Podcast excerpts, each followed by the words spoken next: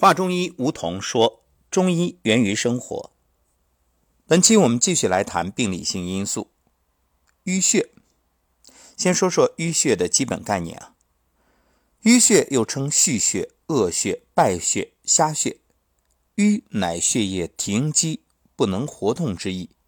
所谓淤血，是指因血行失度，使机体某一局部的血液凝聚而形成的一种病理产物。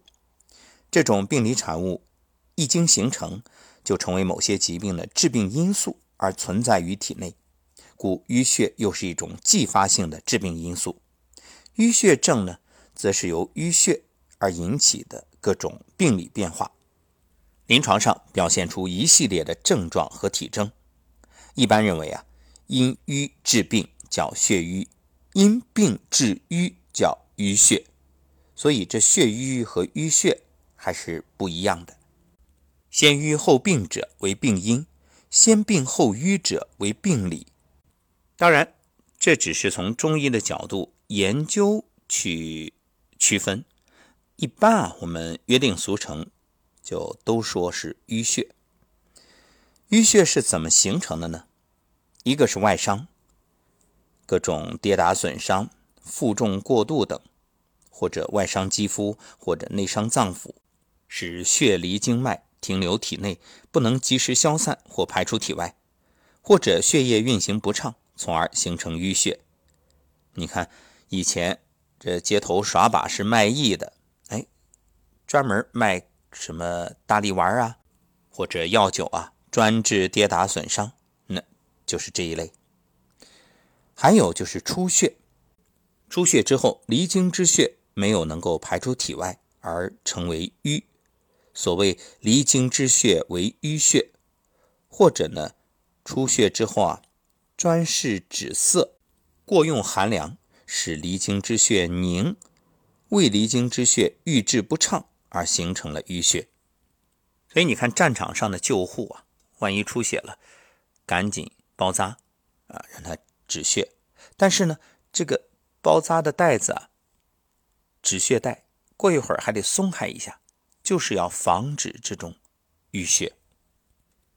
另外一个原因就是气虚，在气者为血，运血者为气，气行则血行。若是气虚，导致运血无力，血行迟滞，就形成了瘀；或者气虚不能统摄血液，血溢脉外而为瘀。这个呢叫阴虚致瘀。还有一种是气滞。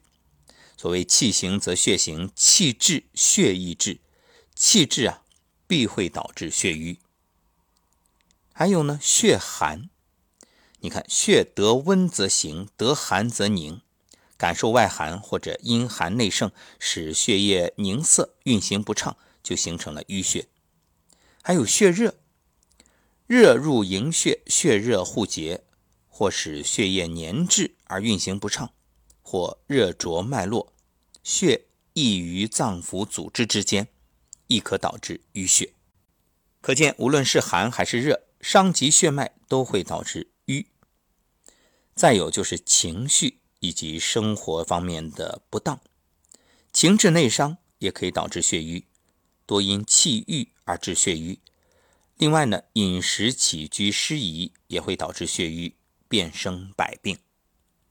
所以，这淤血的形成啊，主要是两方面：一个由于气虚、气滞、血寒、血热这些内伤因素导致气血功能失调，形成淤血；第二个就是各种外伤或者内出血等因素直接形成的淤血。那再有呢，就是情绪方面的问题了。那么，淤血致病特点有哪些呢？淤血形成之后，不仅失去正常血液的濡养作用，反过来它还会影响全身或者局部血液的运行，产生疼痛、出血、经脉淤塞不通、脏腑形成症结，以及淤血不去、心血不生等不良后果。淤血的病症虽然繁多，但临床表现啊可以概括以下共同点：一个是疼痛，一般多刺痛，固定不移。且多有昼轻夜重的特征，病程较长。再有就是肿块，肿块固定不移，在体表色青紫或青黄，在体内为正畸，较硬或者有压痛感。再有就是出血，血色紫暗或加有瘀块。还有啊，紫绀，面部、口唇、爪甲青紫。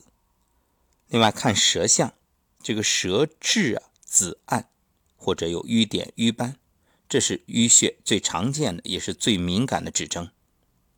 把脉的话，脉细涩沉弦或结带。另外，面色离黑，肌肤甲错，皮肤紫癜，精神神经症状，各种健忘、狂躁、昏迷等，这也较为多见。在临床上判断是否有淤血存在，除了掌握这些淤血的特征之外啊，还可以从以下几点来分析。一个呢，就是凡有淤血特征者。第二个，发病有外伤、出血、月经胎产史者；第三，淤血征象虽不太明显，但屡治无效，或者无淤血症之前久治不愈者；第四，根据出病在经、久病入络、出病在气、久病入血、气滞必血瘀等理论，疾病久治不愈，虽没有明显的淤血，也可以考虑有淤血存在。常见的淤血病症有哪些呢？淤血致病相当广泛，临床表现因淤阻的部位和形成淤血的原因不同而有区别。淤阻于心，可见心悸、胸闷、心痛，口唇、指甲青紫；淤阻于肺，可见胸痛、咳血；瘀阻胃肠，可见呕血、大便色黑如漆；瘀阻于肝，可见胁痛、脾块。淤血攻心，可导致发狂；瘀阻包宫，可见少腹疼痛、月经不调、痛经、闭经，经色紫色成块，或见崩漏；瘀阻肢体末端，可呈脱骨疽；瘀阻肢体肌肤局部，可见局部肿痛、青紫等。好，这就是淤血的概念。那么下一讲我们将谈一谈结石。